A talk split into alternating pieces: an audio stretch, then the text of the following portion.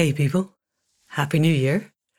And welcome to Accidental Gods, the podcast where we believe that another world is still possible. And that if we all work together, there is time to create a future that we would all be proud to leave to the generations that come after us. I'm Manda Scott, your guide and fellow traveller on this journey into possibility.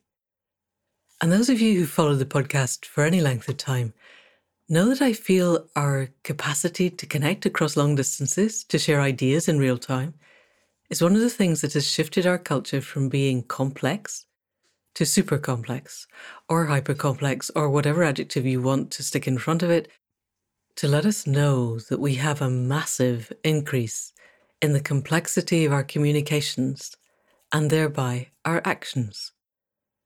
And a key part of this is the evolution of blockchain, particularly in its Ethereum incarnation. And most of us know blockchain, if we know it at all, as the core of Bitcoin.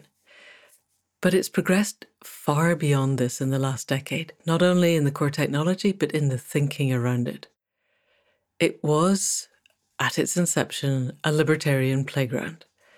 But there is now a whole infrastructure of interconnected mycelial webs of progressive, regenerative communities who are building on and with Ethereum. And I know this can often feel as if it's not part of our world. And it isn't an integral part yet in the way mobile phone technology is, or Zoom, or using a banking app or a meditation app, or measuring your blood glucose in real time but it's going to be a part of things in the same way these are quite soon.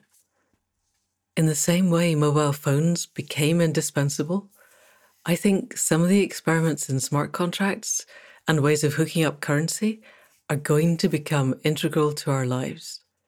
And even if I'm wrong, which of course is entirely likely, there are a few certainties running down the line.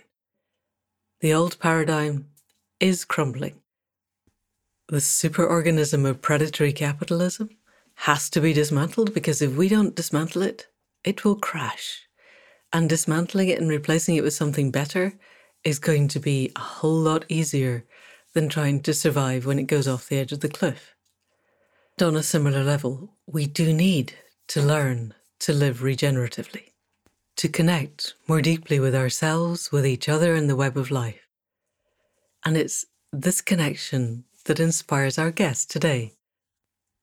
Josh Davila is host of one of my must listen podcasts, Blockchain Socialist, where he holds fascinating, deep, thoughtful conversations that are right at the edge of my understanding, so that I have to listen to them three or four times to get to grips with what's actually been said and how I can begin to think about it. And on top of this, he's also an author. His book is called Blockchain Radicals How Capitalism Ruined Crypto and How to Fix It. And this too is essential reading for anyone who's remotely interested in this space. Like Diana Finch in last week's episode, Josh has the capacity to take mind bendingly complex ideas and render them straightforward, even obvious at times. And in Josh's case, He's rendering social concepts of how our culture is run. Really sharp critiques of capitalism alongside ideas of how we could do things differently in a way that would be so much better for the overwhelming majority of people.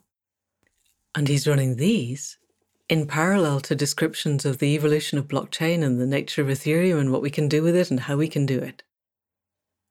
And then on top of that, he is quite often joined on the podcast by Primavera De Filippi, and the two of them are right in the middle of a whole host of conversations about the concept of coordinations.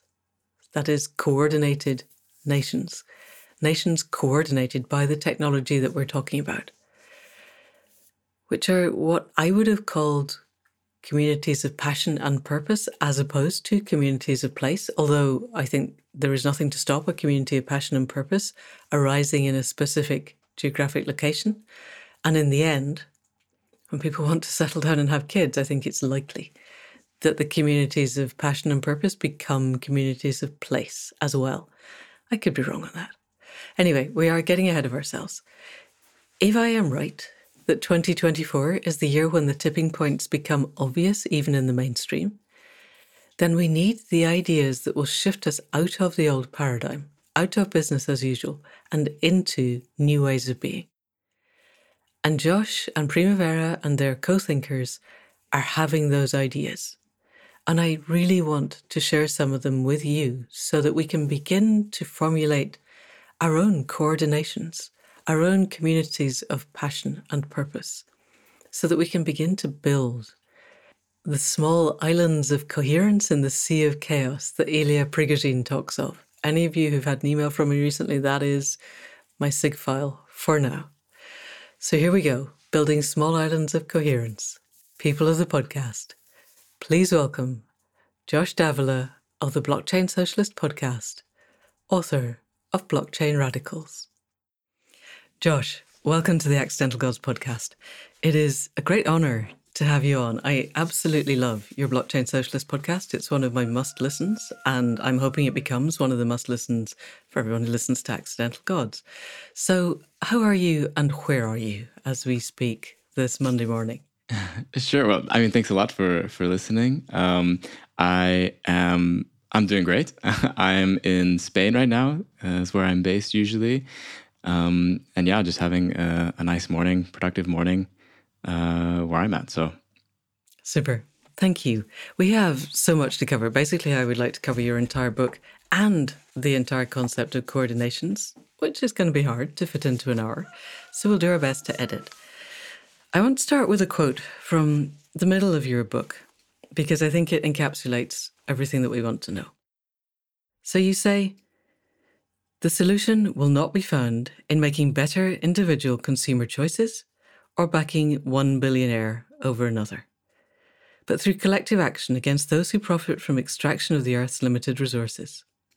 We should not waste time shaming others for making the wrong consumer choice when their options are limited, but instead be trying to build systems that satisfy people's basic needs. So, building systems that satisfy people's basic needs that encapsulates everything that I think needs to happen as we attempt to dismantle the superorganism and build something that actually works, hopefully overlapping the two so that there isn't a crash. So, really briefly, this is not how most people think, and it's certainly not how most blockchain people think, or it didn't used to be. How did you come to be the person who wrote Blockchain Radicals book, who set up Blockchain Socialist podcast, and began to think so far outside the mainstream? Yeah, sure. So um, my story is a little bit strange in that I, you know, I, I graduated university and soon after took a job that was not very well paid and you know was also in this moment uh, in the United States in particular when was kind of like the beginning of the rise of Bernie Sanders. Okay. Um, and there was, you know, a lot of. I mean, I was already kind of, I guess, more progressive, even I would say for for maybe my my generation and was interested in kind of universal healthcare as something that I think that in the United States to me is like absolutely obscene that we don't have. After growing up in you know an era of intense neoliberalism, I felt that this was quite uh, insane thing to, for us not to have. Mm. And then, kind of through that process, with the rise of Bernie Sanders, kind of became a little bit more radicalized and began to uh, think more about kind of politics and what are the kind of overarching systemic structures that have led to kind of like the, the crisis that we we find ourselves in now. And with my not very well paid job, I realized that I needed to to make enough money to make ends meet, which I was not. If I, I was doing the math in my head and I was like, I'm not going to make it if I needed to pay for everything and I needed to pay for my student loan debt, which is going to come six months after I graduate. Um, and so I started, uh, you know, doing uh, Uber and like doing like this types of gig work stuff to like supplement with my other like with my full time job in order to like make Whoa. ends meet. And then it was like not a great experience to to have to do that. And it's also just like very. I mean, already grew up from a family with not very much money, so like I didn't have like I had savings to like or like a safety net behind me to kind of like. So it's quite an intense period for me of like mm. knowing that like any kind of like big mistake could could lead to to some pretty bad consequences if I'm not careful. Um, and then, you know, was sort of like, I need to make uh, quick money. Like that's kind of like the only the only way for me to like fix my problem fast is to have money fast. And so I was kind of interested in maybe I could use my you know my knowledge in, in neuroscience. I graduated in a degree in neuroscience. Oh, did you? And thought I could use that to uh, to my advantage in like biotech stocks or something like that. Um, turns out I'm not a very good stock picker or trader at all. Um, but in that process, you know, came across cryptocurrency, Bitcoin. Of course, I had heard of before as mainly, you know, a thing that uh, I had like friends of friends use in order to like buy drugs over the internet. It wasn't something that I was like particularly interested in, but that's like how it was just presented to me. Right. But it was also the same period was also whenever Ethereum uh, was becoming bigger, was becoming uh, more technologically advanced and like becoming an actual thing. And Ethereum was a very interesting kind of alternative cryptocurrency blockchain network to Bitcoin that offered a lot more kinds of interesting features and functions that I thought were really interesting, especially from like a for me at the time I was also kind of like radicalizing my politics, reading just like directly primary socialist literature and being like, wow, this is like I had been looking for a long time trying to find like answers to to a lot of things and this kind of to me was like the most interesting that I had read thus far. Okay. And so to me there's a lot of connections between uh, the this idea of smart contracts and decentralized autonomous organizations that we can talk about maybe a bit later or I know maybe other people Yeah. on your on your podcast have talked about before. Um, this idea in relationship to kind of like the uh, socialist, it's called the socialist economic planning problem or socialist calculation debate of like, you know, on one side you had liberals and libertarians saying uh, we cannot possibly uh, plan our economy. We need to use markets to do everything because that's the only way we can. There's too much information out there. We can't possibly uh, calculate all of this. And socialists saying no, we can. And the market is God. and the market is God. Yes, that's an important ideological assumption in that one. Uh, and then the other side saying that like we can calculate things and we can provide for everyone. That is something that we can we have we can do that as as a society. And so for me, kind of like you know the the core assumption about capitalism and and markets under capitalism in particular is that like you by going under this intense competitive game between each other between corporations that you ultimately come up with a uh, a better outcome for everybody by like going after your uh, singular uh, interest or you're like your by by everyone being greedy everyone gets Yeah. the best is kind of like the assumption um, which I think has been the assumption that we've been going with for a very long time, uh, and it has not panned out in the way that nearly like these liberals and libertarians thought it would. I think, um, but it is still like a pretty strong ideological assumption in a lot of people. But so for me, with with DAOs and smart contracts, to me, it offered kind of tools for going beyond not just like assuming or just like thinking that we can simply take over the states and then create socialism as a type of way, but that we can create autonomous infrastructure that is fairly robust so that we can begin to create like the scaffolding for a kind of socialist politics and economy, whether or not the state is involved, so that we can we can remove remove like not think about this question of like needing to win over the state or something like that, but that we can do it ourselves and begin to create these infrastructures ourselves for for us to use. Excellent. So, what we have is stepping away from this concept of Marxist revolution and saying the state is essentially redundant now as a concept, that the capacity to connect across distance and time means that national boundaries are broadly irrelevant. And therefore, the governance of those national boundaries, the kind of Hobbes, Hobbesian concept that a nation state is that political entity which maintains and retains a monopoly on physical violence within its borders, that doesn't necessarily have to apply. And that if we could set up networks of connection through communities of purpose and passion, however we define those, then we can create what we need in spite of the governance. Is that a reasonable précis of what what you were thinking and where you'd got to? Sure. I mean, I wouldn't say that, maybe I wouldn't go so far as to say that the state is redundant, but there are like very clear uh, problems with the state under, like, under the current neoliberal model. The state is essentially an actor of corporations, I would say, or that like it is essentially run by corporations in many ways, whether whether that is direct or indirect. They often create legislation in the interest of larger corporations and, and for profit entities. So it is kind of hard to, whenever that is such a prevailing ideological force and the, the infrastructure and the system of like governments and nation states themselves don't offer many openings or opportunities for like even incremental change towards a positive uh, in a positive direction. They wouldn't be there if they did.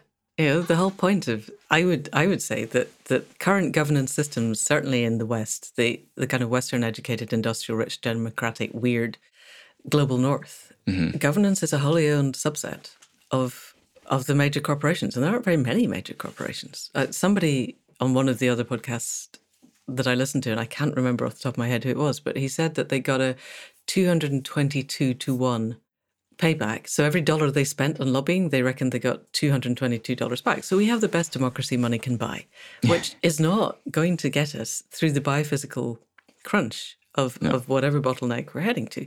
So, I mean, you're being very kind if you think governance isn't redundant. I think we need to make them redundant quite fast, but maybe I'm heading off into a radical edge that we don't need to get to. What I would like to know from you is if you can really pricey, and you go into much more depth in your book, what is a DAO and why is it useful? And what are smart contracts and why are they useful? And how can we who are on the edges of this begin to understand them so that we can help the move forward to creating this under the radar? What we're all aiming for is is a regenerative. It's no longer sustainable. We're not just trying to do less harm. We're trying to repair the damage done and provide for people's basic needs. How can the technology that we have currently and that we are evolving help us towards that? Over to you.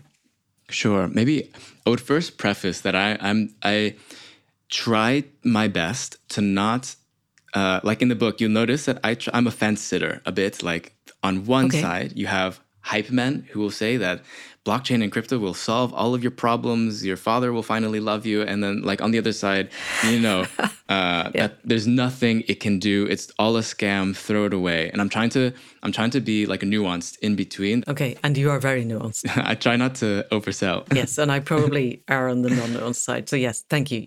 Josh is extremely nuanced in the book. Definitely. i'm the nuance haver in the conversation oftentimes. So maybe it's important to understand a couple of other basic fundamental things about this idea of peer-to-peer infrastructure maybe briefly for people if that's helpful as to how this kind of creates? Yes because even the concept of peer-to-peer is probably new to people. Right. So think about let's just think about like any kind of social media platform. The vast majority of any platform you act, you use actually probably we're using squadcast right now for for recording this podcast.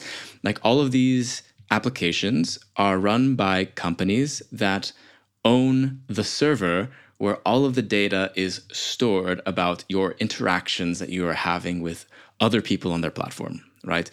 The architecture that this is called, oftentimes called a client server model, right? You have a server in the middle, Twitter, Facebook, insert big tech company here. They own all of the data.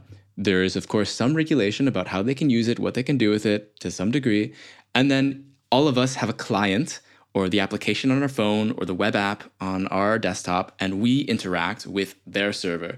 We make a request, say, I want to post something, I want to tweet, I want to retweet, I want to start a, a, video podcast. Like we are asking permission for them who have ultimate control and they have the the, the property rights essentially over all of that data.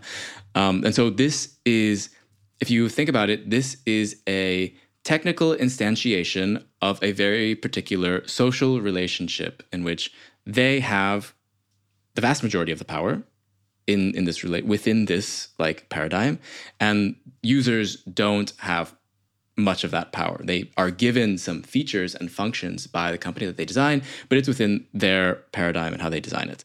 And and they can take it away as we as we all know. Everyone knows someone who's been completely blocked on facebook and they're not given a reason why and they have no access to anyone to ask if they can be put back. So, yes, they have total control and they can then, in a way, frame the reality mm-hmm. that they are choosing to support. You can be deplatformed. Like, you know, if, as long if you say something or you are working towards something, you're organizing around something that the company doesn't like, or maybe the government doesn't like, which they just tell the company, hey, can you get rid of them? Then it'll happen because they want to, they need to legally comply with kind of like mm-hmm. laws and, and, and such case and such things. And of course, there's there is this is like a, a double-edged sword, right? It can be that like, oh, we're getting rid of like neo-Nazis, or oh, we're getting rid of, you know, you. Socialists. You know? Or socialists, you know. So like a lot of people can be targeted under this system, and there is like it's a it's it's a hard problem to solve moderation in general. But we do have to admit that it comes with these certain risks. Um, and if you are someone who is like a say you're a, radical that wants to fight against capitalist institutions, then it is something to consider that uh, any platform that you use is under a capitalist organization that is following the laws of a capitalist country. And so this is the client server model is the major model in how people uh, architect technical systems over the internet. The other option is what's called peer to peer, in which data uh, that users are creating is not necessarily owned by a single entity, but is shared or split across many different entities or many different servers or many different nodes, uh, peers. Um, in which they are sharing data with one another so that there is some amount of redundancy about that data and you are able to then have more control over the use of that data in your data. Um, and so a blockchain uses a peer-to-peer model in order to, as, as its like architecture, which is fundamental to being able to solve this problem that a lot of these people were interested in. It was like, how do we make a monetary system without a government or bank needing to intermediate between it? Instead, we can do it with a peer-to-peer system that's where Bitcoin came about. And then there have been many iterations, many improvements that are very, very different from the like specifications of Bitcoin, mm. which is important to understand because right. oftentimes you'll find critics who will say, oh, well, all cryptos are this and that. But usually they're just describing Bitcoin in particular, in which case a lot of other cryptocurrencies or blockchains don't have those properties. And that's that's just an important like facet to understand, I think. Hmm. And so the difference with Bitcoin and Ethereum, let's say that Ethereum was a very big leap in kind of like technological uh, improvement or advancement as far as the functionalities and features that a blockchain is now able to do. With Bitcoin, it was saying that we can track Bitcoin between all of these different users and ensure that there is no double spending of any Bitcoin, that nobody is able to trick the system into thinking that they have more Bitcoin than they actually do. That's essentially how the international monetary uh, payment system works, you know, like the, but you have trusted entities that kind of track who has spent what and how much money each person has and we, there's assumptions of trust in those entities and maybe there's some kind of checks and balances in some way or another and maybe there isn't in some way or another but so blockchains were the uh, is basically the name after Bitcoin was created for describing this technological uh, structure that was able to solve this problem. So Bitcoin is able to send and receive bitcoins between people and is able to track it, and you can have this assumption that nothing has been stolen, no one is double spent, no one is cheating the system. Ethereum added uh, another assumption saying that if we can create this, you know, quote unquote monetary system that is able to be trusted using cryptography and using all these fancy math, then we can also program that money with our computers to do things based on certain conditions being met. So you can say, if X happens, then send our magic internet money here, you know?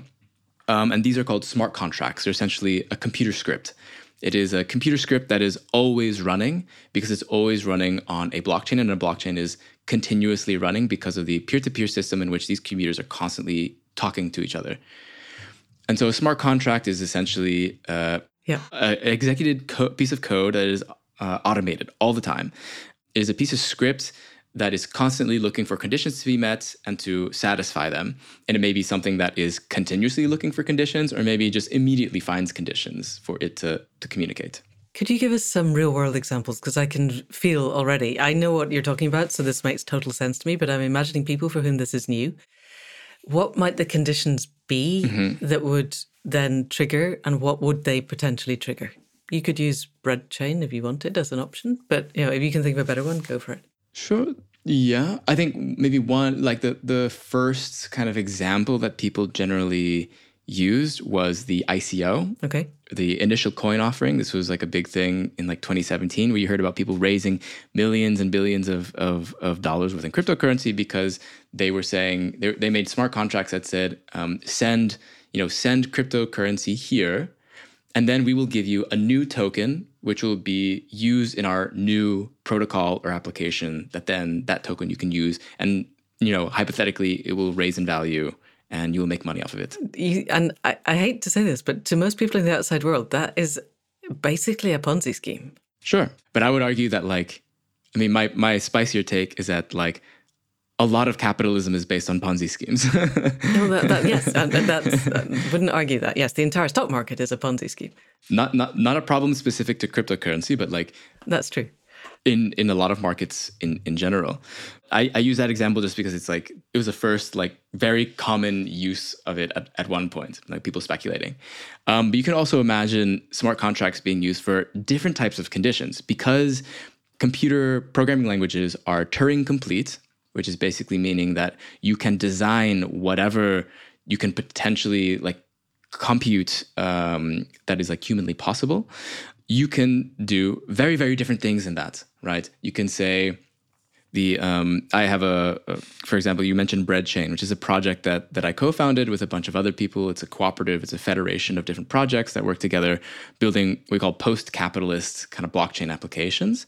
And we have a smart contract where you can send a a stable coin called DAI to the contract. It is pegged to the US dollar. That DAI gets sent out to generate uh, interest on a DeFi application, decentralized finance. So this is a different type of application that other people are speculating on, but which generates income for the cooperative. And then the cooperative gives you, as a user who gave a stablecoin, a, a token called bread, which is like a basically we think of it as like a digital local currency in which you can use that bread to send and receive to anybody right. else. You can use it almost right. like um, like we were talking earlier about the Bristol pound, like a local currency um, that is pegged to uh, the US dollar, essentially, but is also at the same time generating yield for the collective. Yeah. So you're not donating anything, but you are uh, allowing for a collective to, to be funded in some way. Right. So I want to dive a little bit more deeply into this because I think how you organize Breadchain and how you organize the collective is a really interesting example of how you can get a disparate group of people with broadly similar aims and help them to make decisions. Because that seems, if we're going to look a little bit down the line at coordinations, the the actual coordination of a coordination seems to me to be the sticking point. Everybody wants to group up with other people, but when it comes to actually making decisions, and you don't want to end up with magnolia walls, how do you decide what color you're going to paint the walls? But before we do that, I still want to step back a bit and look at basic concepts. I heard somebody say recently that money is commodified grief, which I thought was a really interesting concept. And we can you can unpick that because you're looking doubtful, but it seemed to me I think money is commodified pain actually. But you know, that's splitting hairs. We have existed for at least 2,000 years, certainly in the UK, since the Romans arrived with a fiat currency that they imposed by violence and on which they exerted interest you you arrive in a, an island where nobody's heard of money before, and you go, Here, I'll give you this bag of silver bits with somebody's head on, and I'm going to come back two years later and expect you to give me more of them back. Or I'll take your children and enslave them. Oh gosh, guess what? You have no more money. Thank you. I have your kids. That is the imposition of a fiat currency by implicit violence and explicit violence. Everything at the moment in the Western world is tied to the US dollar because the US made a lot of very interesting military decisions that ensured that the dollar was the currency that everybody links to. And still links to. You. Bread chain is still linked to a stable coin, and a stable coin is stable because it is linked to the dollar. The assumption is that the dollar continues to remain stable. So this leads me to two questions. And this is first, how long is the dollar going to remain stable? And that's a question that is probably unanswerable, but I think not very long is quite high on the list of answers. And the actual time scale is to be decided. And it won't necessarily be obvious that it's going down until it's gone. And then the question that arises is how can we create forms? Because what you said is this you're creating a digital local currency and you're creating it within a locale that isn't. Bristol Pound was within the city of Bristol. This is creating a currency that is valid across however wide we want to be. It could be someone in Australia, someone in Singapore, someone in the UK, someone in Portugal, could all be a part of the area that this coin funds. How do we make the bridge? Because at the moment, money, commodified pain or not, is the value exchange system that we have. And by its nature, it accelerates upwards. People who have money get more money. People who have very little end up, as you discovered, spinning on a hamster wheel that is designed to stop them thinking about anything other than how can they get more money. How can we structure this digital local currency to have value in the real world to supply people's basic needs? Does that make sense as a question? Mm-hmm. Okay. Yeah. Over to you. So I would say to your first question, yeah, I, w- I would agree. It's very difficult to to say for sure. I think there is there's an interesting kind of thing happening where actually the the use of like cryptocurrency has actually expanded the use of the U.S. dollar in the form of in the form of euro dollars because of stablecoins. Bugger, right? Uh, is at, at least that's that's what I notice. It's like I don't know exact numbers, but it seems to me that it like stablecoins are a very common uh, asset to hold in countries like Nigeria and Turkey or other countries where they experience very high inflation, they will want right. to stay in the US dollar. It's to me, it's like if you are uh, a sufferer of imperialism, sometimes the best place to be is inside the imperial core, right? Yeah. So, like because you want yeah. to get away from from being bombed or whatever else yeah, is from the them. extraction at the periphery that is what imperialism does. And yet, I don't know if you listened to Douglas Rushkoff and Team Human. I've had him on before. Yeah. Or his most recent book was called Survival of the Richest: The Escape Fantasies of Tech Billionaires, and you know they dragged him to a, a room in the middle of nowhere in order to ask him how to control their private armies when the dollar ceased to have any value. Mm. So, you know, these guys are expecting the dollar to go down within their lifetimes, and they weren't you know, these were, yeah, I would imagine, white haired, mega rich people that we never hear of because they're so far behind the scenes. So, so that's Yeah. interesting. Do you think the dollar as a a stable feature of stable coins would survive the collapse of the US as a creator of Yeah. fiat currency? Yeah, I mean, definitely, if the U.S. collapses, then all of these uh, stablecoin fiat currencies, I think, are going to have a really big problem for sure. But I think we're going to have many big problems if that happens. That That's it's, it's hard to like. That's probably That on might the, not be top of the list. yeah, that's like lower on my priority list maybe. Yeah. Um, so I think there's like, yeah, I think I think it, that's a very very tough problem uh, to solve and think about because there is like so many factors, and I mean there are already, of course, like BRICS and all these other kind of like um, periphery entities are try are in the process of trying to create their own currency. I think as a way to fight against dollar hegemony, but then there is like the kind of the purpose with with breadchain and using stablecoin based on the dollar i mean one it is much easier to to program on it it's much easier to build on top of it uh, because of that it provides a way for people to be able to to be able to like judge how much do i have in relation to like what i need to purchase for my needs with it Mhm. because of the stable value. So it's like to me, I think of it as a membrane around our locality, our locality being based on our values essentially, Okay. um, not based on a particular location, and that we are kind of sucking, we're trying our best to suck as much wealth as possible uh, over time from the kind of capitalist standard economy into a post-capitalist, uh, a more um, egalitarian form of economy and like a collective form of relationships with one another uh, to kind of begin to build those alternative infrastructures that we like will desperately need going into the future i think there is like this much bigger problem that is like it's very difficult for me to like it, it's hard to prepare for like what is the app that we need to create for the you know destruction of the united states that's like a that's a problem that's very difficult to solve so yeah, and it might not be just an app. eh? so, Yeah. so like the easier place to start is like where can we subvert the us dollar okay. to be able to fund and begin building the things that we need in preparation for what is like potentially the next step, which may not include the United States, but at the moment it very much does, and it is very much there. Okay. And yeah, so how, how can we best do that? How can we do that? And then how? Okay, so we're heading into the realm of coordinations. Why don't we take a step back? Because I still want to look at decision making and and in the end, we're still looking at how can we exchange value. I would like to move on to holochains and the concepts of value and currencies and, and what is it that we're exchanging? Because it seems to me that endeavoring to pull in dollars, essentially, works in the current paradigm. And I'd be really interested in how that transitions over into never forget what happens with, with the dollar, but how do we move to a different paradigm? Mm-hmm. But can you tell us a little bit about what a coordination is, how it differs from a network state, and how both of them differ from what we are all used to and what we all exist in at the moment, which is nation states? Sure. So, coordination is a little bit of a play on words, a pun for like coordination, but we're a little dash between Cordy and nation.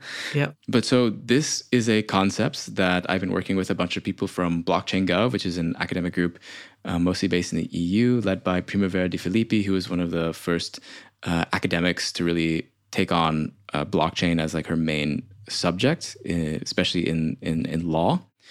Uh, but this concept comes as a kind of response to the uh, the book and the concept that's been brought forth by Balaji Srinivasan, who is like a big American venture capitalist, uh, was a GP at Andreessen Horowitz, CTO of Coinbase. He had makes a lot of money. He had made a lot of money in Silicon Valley, but he had put forth this idea of network states. And now Balaji, it's important to understand, is like very openly very libertarian, uh, and has been a very big proponent of libertarian seasteads, micronations, like starting bases on the moon, and like these kind of like wild fantasies uh, that uh, kind of like techno utopian libertarianism.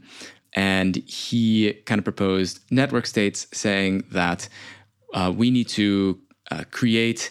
I mean, it's it's a bit it's some it's sometimes a bit difficult to explain the idea because it's also like a little bit absurd and very contradictory in many ways. And I have like a sub series on my podcast that like focuses on that.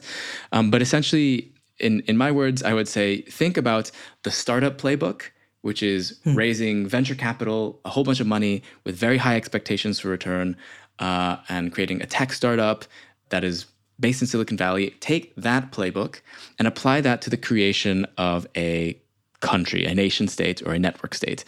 That's basically his plan in a nutshell.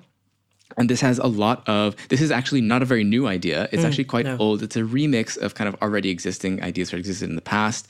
There's a lot of kind of like right wing fascistic influences in this because there's just like this kind of assumption of free market fundamentalism behind yeah. a lot of this idea that we should have like like a free market of countries to choose from. So to me, it's sort of like it's a free market of dictatorships, right? It's kind of like how yeah, with no regulation. I mean, it's going to be very, very good for very rich white blokes and very bad for everybody else, as far as I can tell. Because I mean, it's Ayn Rand taken to its ultimate conclusion. It's seemed to me, and I'm only coming this peripherally, that it's basically it's for people who really don't like paying tax. We're going to create a taxless, regulation-free space. Yeah, and we can do whatever the heck we like in there because we all think it, it feels a lot like blockchain in its early start, which made a bunch of assumptions, which were everybody is selfish, everybody will work only in their own interests, and we're all straight white blokes who basically want to get super rich. And then the Chinese move in and go, look, we're all going to work together. And look, we own 52% of blockchain and we're mm. going to change the rules. What do you think about that, guys? And everybody's heads explodes. And the Chinese government comes in and goes, no, actually, China's not going to do this at all. Which I thought was a, at some point, I want to talk to somebody about how that sequence of events happened. But leave that aside. It's a very, it's straight white read a lot of Ayn Rand and read a lot of science fiction when we were a kid and probably played a lot of Warcraft. And we just want to create a world where we make the rules and we like the rules. And I would actually really like to see one in action. I would like to write the book where there's one in action because I think it falls apart very, very fast. Unless it has one dictator at the top that, you know, right wing people like hierarchies and it'll live in the way that bunches of Europe. You know, Tito had a really good, well, I mean, good as in effective, as in he got to say the rules and everybody else followed them until he died. And then the you know the whole of the Balkan area fell into quite spectacular revenge taking. And I think this will work exactly as long as the guy who has the charisma to set it up lasts. And the moment they're not there, because it will be a bloke, then it all falls apart. I could be wrong. I tend not to be as on the fence as you. um, given that, and that is the the network state, and up to a point, I'm creating a straw man for us both to knock down. How does the coordination differ from this? Mm-hmm. Yeah. So while network state is really focused on, uh, it's like this idea, this libertarian ish idea that we need to create states in order to fight states. It's kind of like their reasoning is that, um, you know, he's kind of, you can almost think of him as uh, almost like a realist libertarian, or he's not like, you know, com- he's not like a, a complete anarcho capitalist type of person, but that okay. we need to create states to defeat states um, because he's very anti-state when it comes to paying taxes and regulations and the, the, the annoying things that rich people have to deal with. Mm. Um, so coordination is meant to not to to say that like the the issue is not per se about the state or the, about the uh, in that like the we're not accepting the assumption of ultimate sovereignty that you need to have ultimate sovereignty over everything and yourself in order to be able to put forth, you know, change in the world. That you can do that uh, in many different ways that don't involve having to interact with the state per se. You know, with the network state, it kind of makes this assumption that I think a lot of people make that the world is separated into two parts the public sector, which is the states, the government, uh, and the private sector, which corporations, startups, and like depending if you're left or right, depend like will determine if you prefer the one or the mm, other. You either like one or the other because they're both extractive. They're all based on an extractive paradigm. Sure, it's just how you share the bit. but so we're saying that there is actually this third sector that is often ignored, which is called uh, it's called many things, oftentimes, like civil society, autonomous sector. It is essentially a type of social organization. This does not follow the, the logic of a corporation in which it needs profit in order to continue its existence in, the, in, in private markets, and neither the state, in which it needs to um, develop ways to continue its own existence. It has its own uh, process of social reproduction which is different than both of those. And I think what's difficult about the, this third sector is that often it, it is not like a easily standardized template for how to continue its social reproduction, uh, which therefore under neoliberalism, which has standardized a lot of things towards the like for-profit model, it has like chipped away at the existence of these of these types of third sector institutions. It could include like you could put like cooperatives, labor unions, the church, community organizing, community gardens, like all these different things that don't exist with the uh, for profit motive in mm. mind. Uh, and it is neither a state, would be like this third sector. And so we're saying that where blockchains and this type of technology for creating autonomous infrastructure can be very interesting and very good is to help supplant and like support this third sector um, that neoliberalism has like really, really done everything it can to to destroy as much as possible.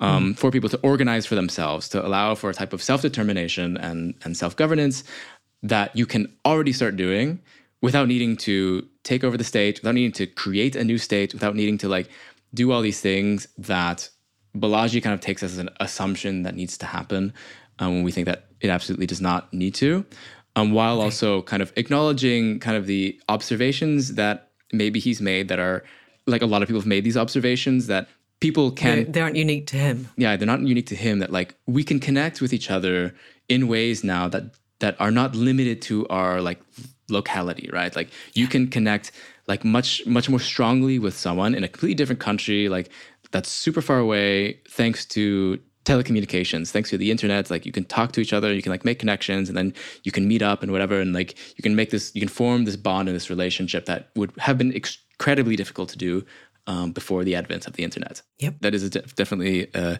a fairly recent phenomenon but it's not like a new observation.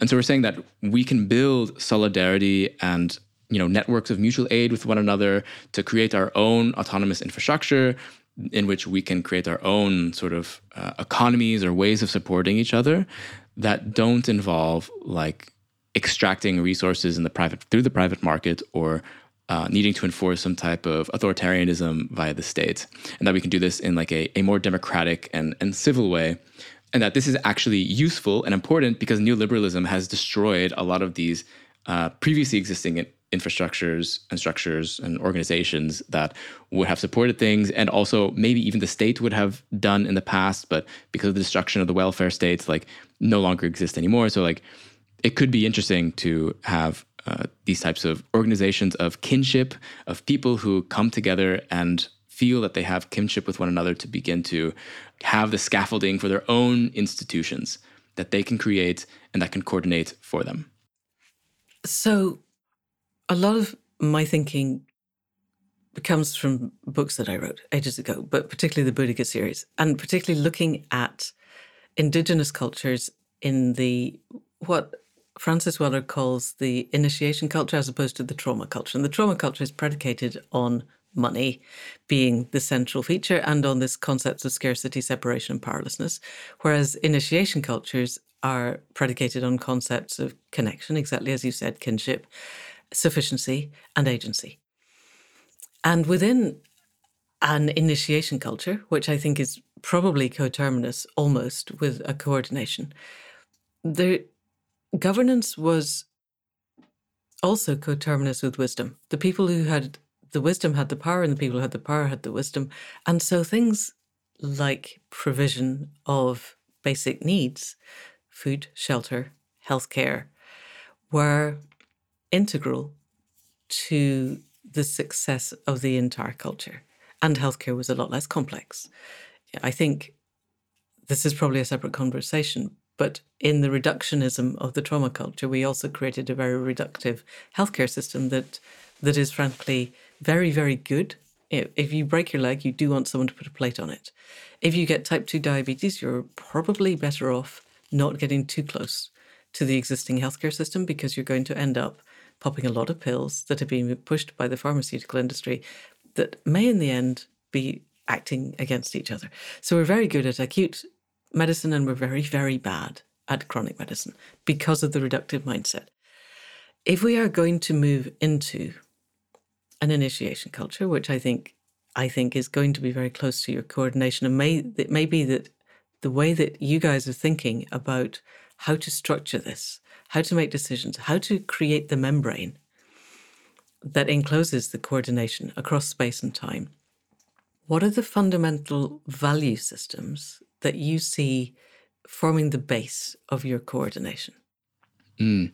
So, like with with the actual concept of coordination, we were like part of it was, I think the word is is normative, like where you you have like a particular goal that you want to reach, or like you have you have certain assumptions about like what is a positive direction to go to we certainly have that but we're kind of we're trying not to be too normative by like assuming that every coordination should be this way or have these assumptions so like one okay. of the kind of like you know thought experiments that we were having is like when thinking about coordinations and what is and is not a coordination so we kind of thought of like controversial examples one of those being kind of like you know is the ku klux klan a coordination because although they have the kind of um, principles and and and value system that we would not agree with at all, and is quite racist and and fascistic.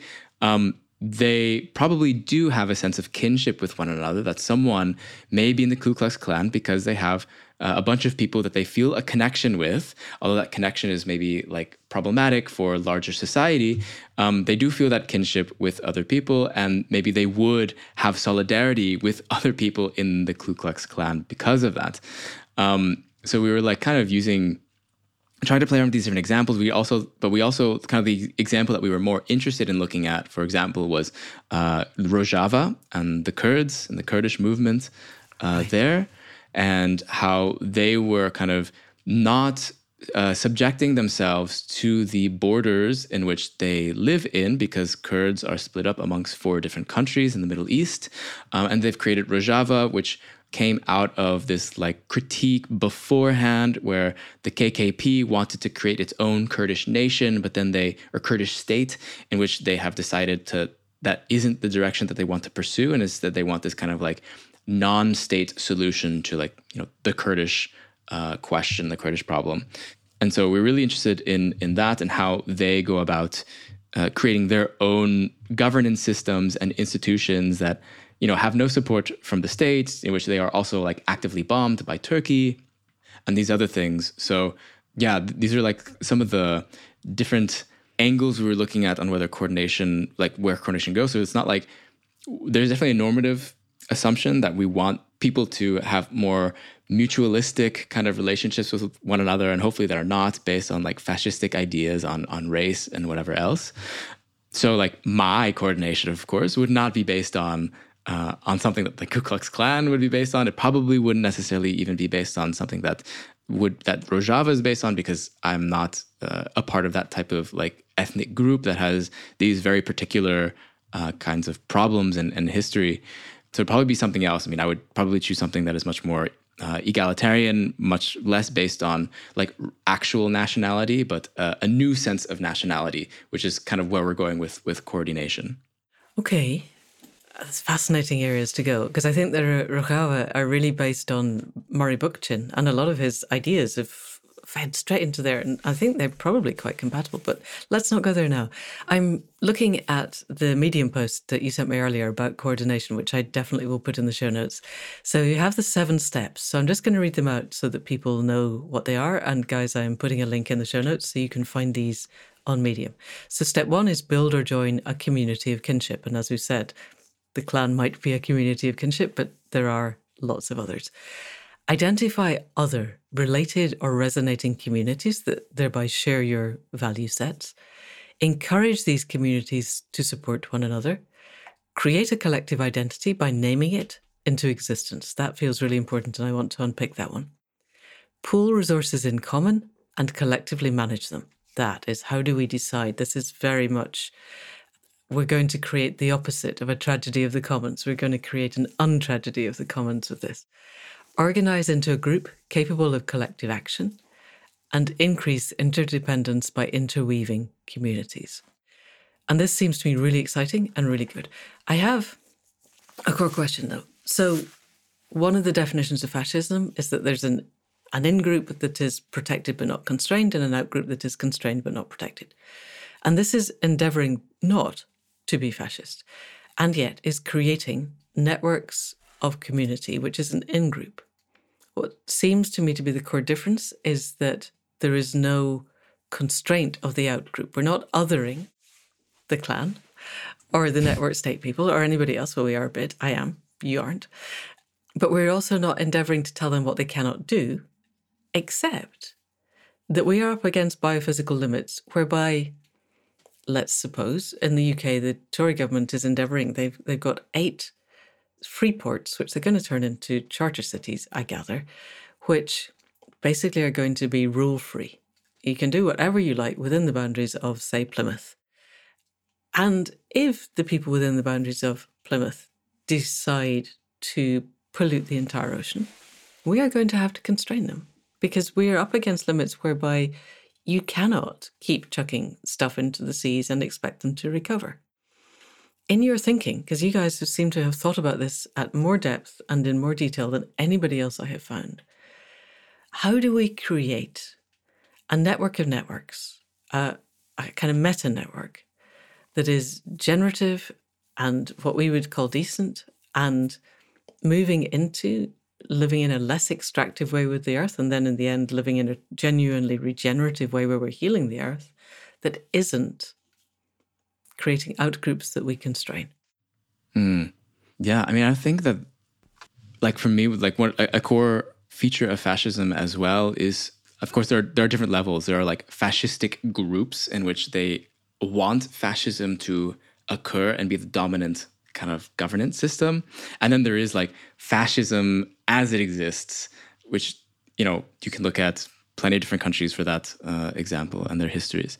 Um, I'm in Spain, and there used to be a fascist dictator. Are You're quite near to Hungary, where there is currently a dictator who is very close, although not calling himself that. Yes. Sure. Yeah. So I think with the idea of coordination, there's definitely like not any uh, assumption or need. Like I think what where the Ku Klux Klan kind of maybe may not fit under the coordination definition, although I would have to ask my my peers how they think as well, because we, we don't all necessarily agree. But is that they they have this like need to impose like on others their existence or not in some ways, or like okay. what spaces they should be in or not, whether they should live or not. Actually, with the clan often. Right. yeah. Yeah, yeah.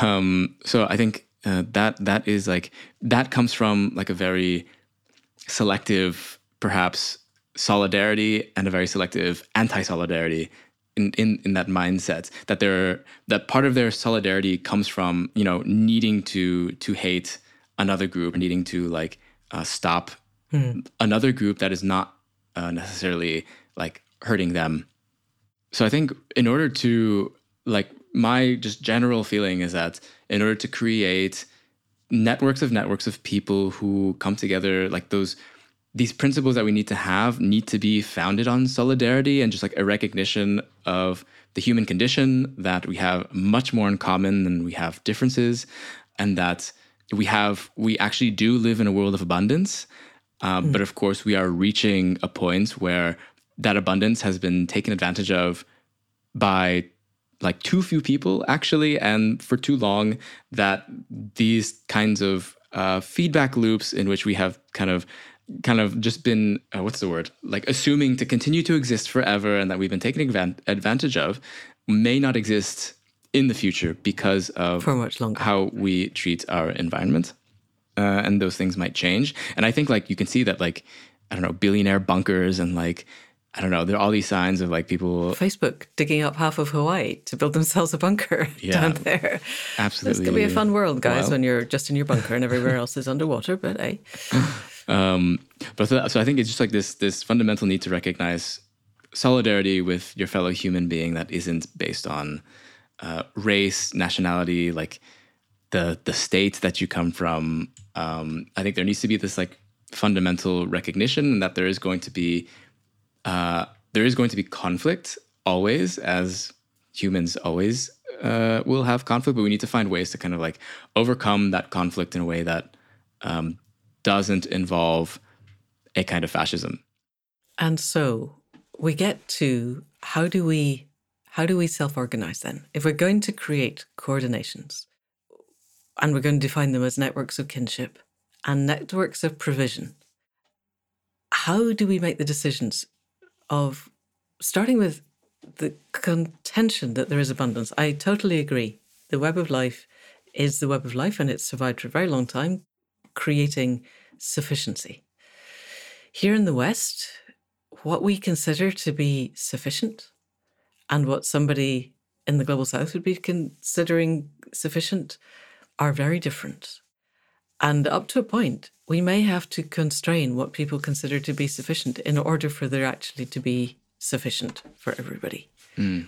And it seems to me a lot of the conflict comes from that dichotomy of people recognizing, probably at quite a limbic level, not necessarily at a conscious level, but really far down in their amygdalas, that the lifestyle they have is not sustainable globally.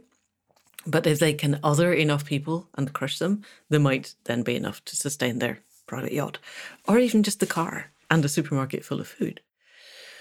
How are you planning to create the consensus building such that the decision making and provision allocation is under consensus. Mm.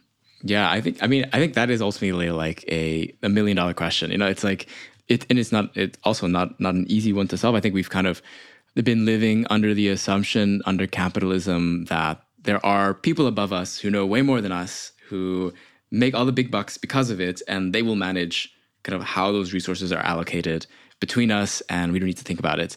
And so it creates a kind of we are we've become almost like subjects who we live maybe under a political democracy in which every four or five years we get to vote or something like that.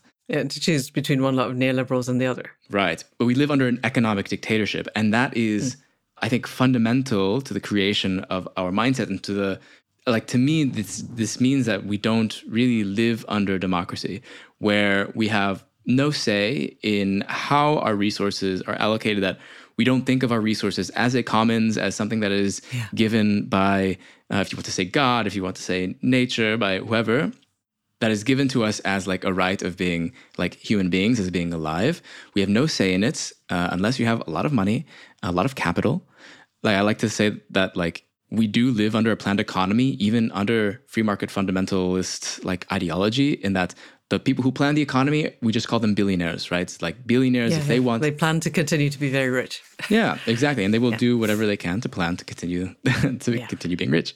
Um, if they want a billion, you know, widgets to be created, they send the capital for the factory to create widgets, um, and they can massively change how like the make of our economies uh, are made up. Yeah, so I, I think that in order to solve this problem of of how we like solve how, how we allocate resources, I think we have to. I mean, for me, I feel like the assumption is always going to be like one, not 100% of people are always going to agree on everything. So we do have to make some concessions about like, yes, something may not be happening for you as an individual, maybe not agreeing, but maybe there can be spaces where there is an allowance for expression of that disagreement or expression of like perhaps wanting to take a different direction for certain things but there has to be consensus and consent by hmm. you know the majority or by by by many people there's a difference between consensus and consent can you unpick that for us a little bit sure consensus is more about everybody agreeing on a particular direction. And then, as far as I understand, I believe consent is as long as there isn't someone who thinks that something should not happen. Yeah, it's it's an absence of disagreement, which isn't uh, the no. same as agreement. You don't have to agree with something, but you have to not have a good reason to disagree with it. And sure. if you disagree, you have to explain why you're disagreeing. You have to put forward a better solution, which tends to crush the disagreement somewhat in my experience. But you know, it, it a good enough solution, I think, is consent. Is yes, this is good enough for us at least to try it and yeah. then we'll come back and review and see is it working and if it's not what's our next step so it, it doesn't require as much total agreement i still don't quite get how you decide the color of the walls by consent it's always my thing is you know nobody wants magnolia walls but that's what you end up with because no one can decide on anything else or no one can agree on anything else.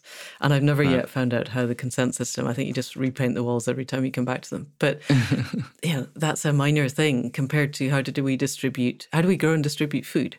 How do we create and distribute power, as in electrical power?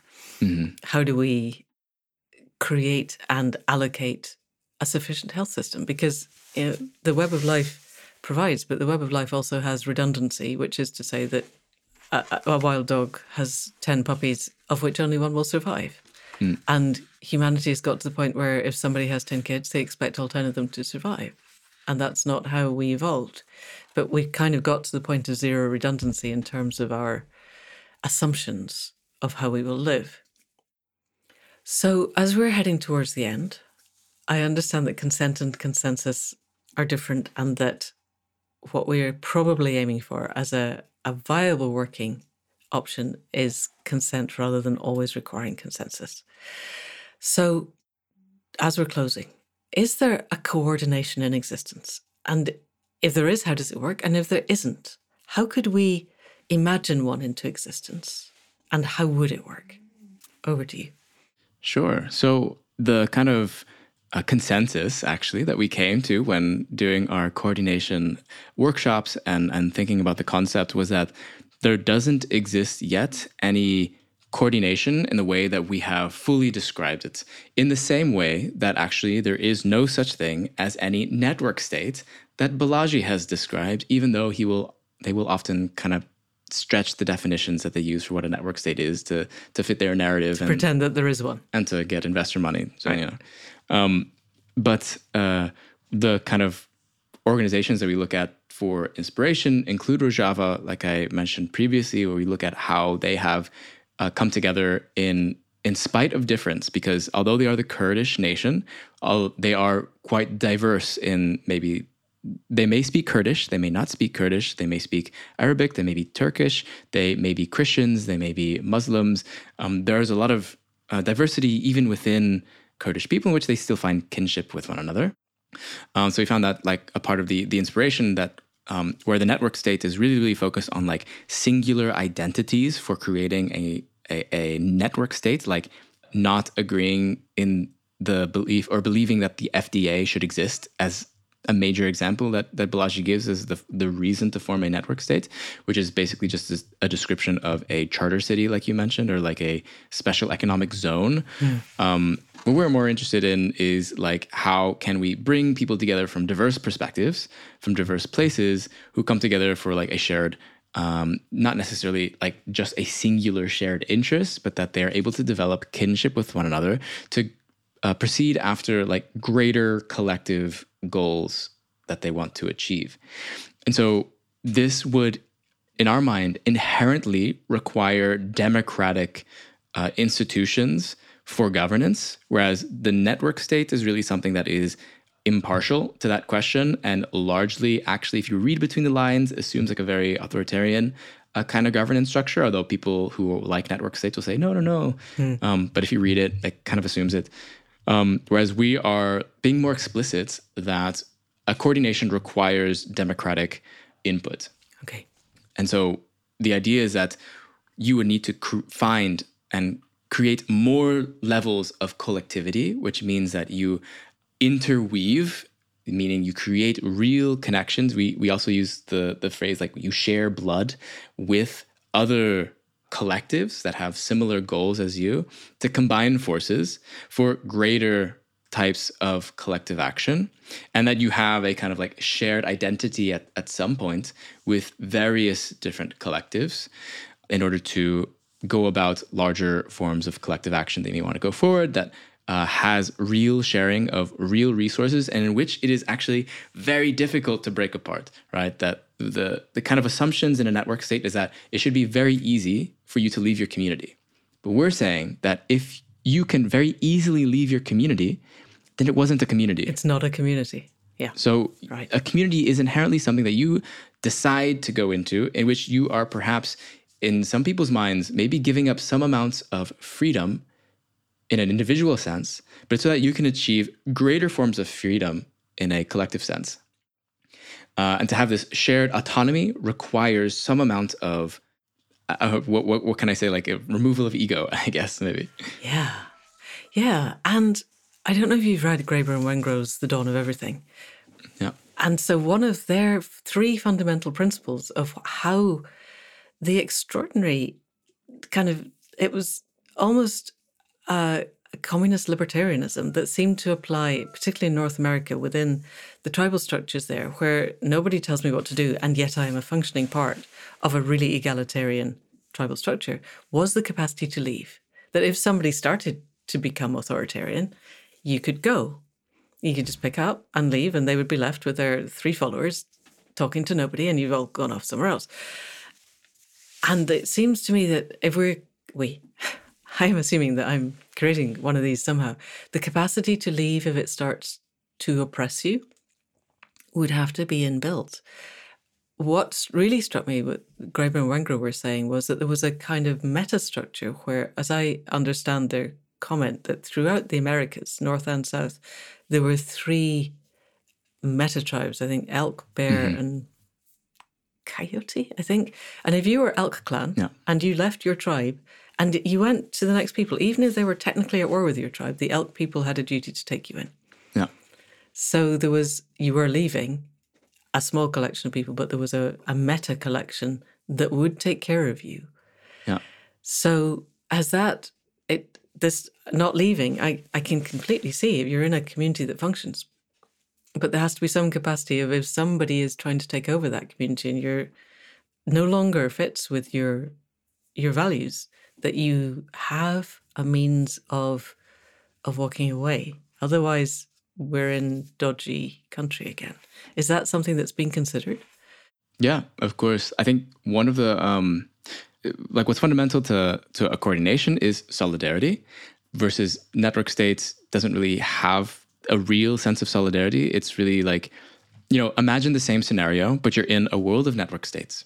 Where do you go? What will determine like where you go? Yeah.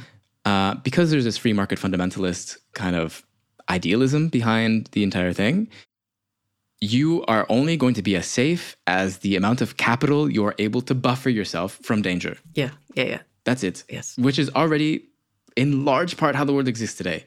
You know, like there is some amount of arguments that people can say about the creation of capitalism giving people certain freedoms to be able to exit uh, certain societies or not.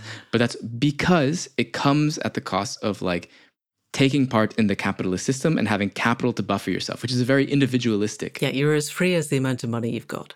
Yes. Right. It's an individualistic pursuit. Yes. If you're Musk, you're free to go to Mars. Most of us are not free to leave the job that we're in unless we've got Right. another one to go to. Right. Yes. Yeah. Okay. But whereas in in our in the coordination, I I've been taking into this. I, I mm-hmm. think coordination is a brilliant idea, but in the coordinations, it because it's shared values. Mm-hmm. Presumably, if there's if there's conflict in a in a locale, even if it's a digital locale, there are others with shared values that you can ally with and and still be held, because Yeah, I- we, we're assuming the provision of not just values but food, water, shelter, healthcare, and connectivity as our basic services. I guess. Yeah. Okay, I've probably held on to you long enough, Josh. Is there anything big or small that you think would be useful to say? I particularly would like to find a way to let people who just don't get the blockchain Ethereum thing. Is there a way to connect with what's happening in what feels to me like one of the most exciting areas of generative thought in the whole progressive movement? Yeah, sure. So, I mean, I would say that one of the easiest things you can do, of course, is to check out my website, theblockchainsocialist.com, where I have uh, been producing content for around four years now, uh, both in written form and in podcasts and in videos. So, kind of whichever you prefer is there. I'm hoping to do a lot more video going into the future. But um, that is a place to start. I have a section on the website for Blockchain 101 if you want to start there. Um, of course, I think where I've written kind of like my best work is in my book, uh, Blockchain Radicals How Capitalism Ruined Crypto and How to Fix It. I, I will link to that in the show notes. I don't think the video of this is going out, but I'll hold it up in case people want it. There we go. Which is also, we have to say, coming out in audiobook on the 6th of February. So if you want to listen to it, I'll put a link when we have a link for that. But honestly, I think people should read it. And also, you have a Patreon account. If people want to support Josh, I will put a link to that in the show notes as well. Yeah. And you have a Discord and a Reddit. Uh, I love cruising your Discord. I haven't really got connected deeply because book, but for those who are into that, Discord and Reddit also. Other than that, the general coordination, I will put the link to the Medium post. Is this a thing that, is there any other resource for that that people could connect with? Uh, with coordinations, I would say the best spot would be the Blockchain Gov Discord server.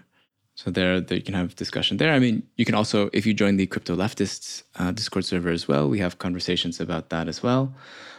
So I think those those two Okay. are probably your your best places for for discussions about that.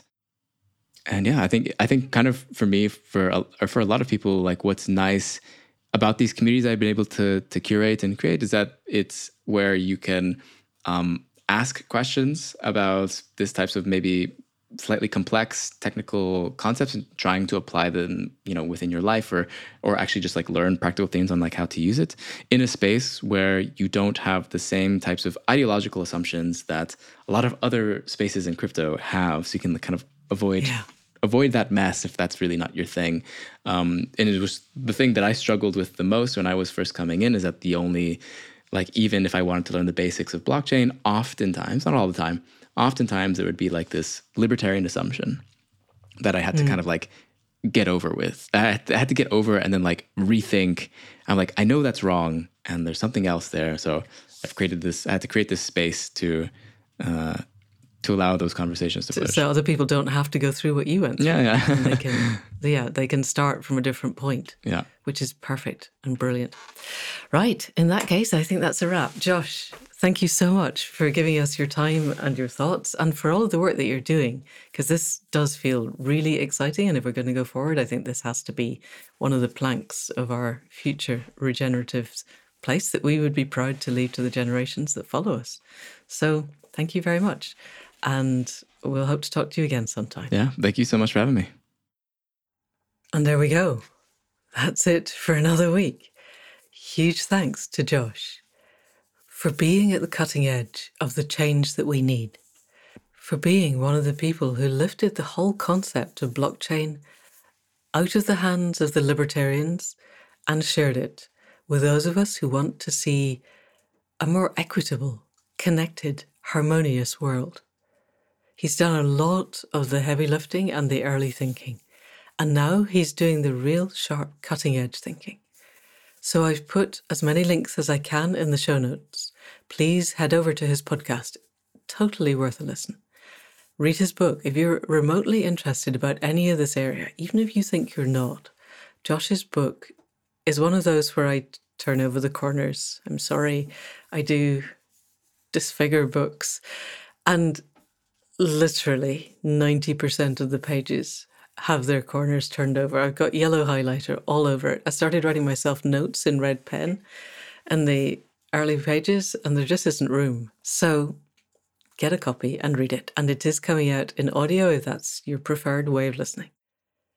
And then let's explore coordinations. I don't know what they look like. I don't know what they feel like.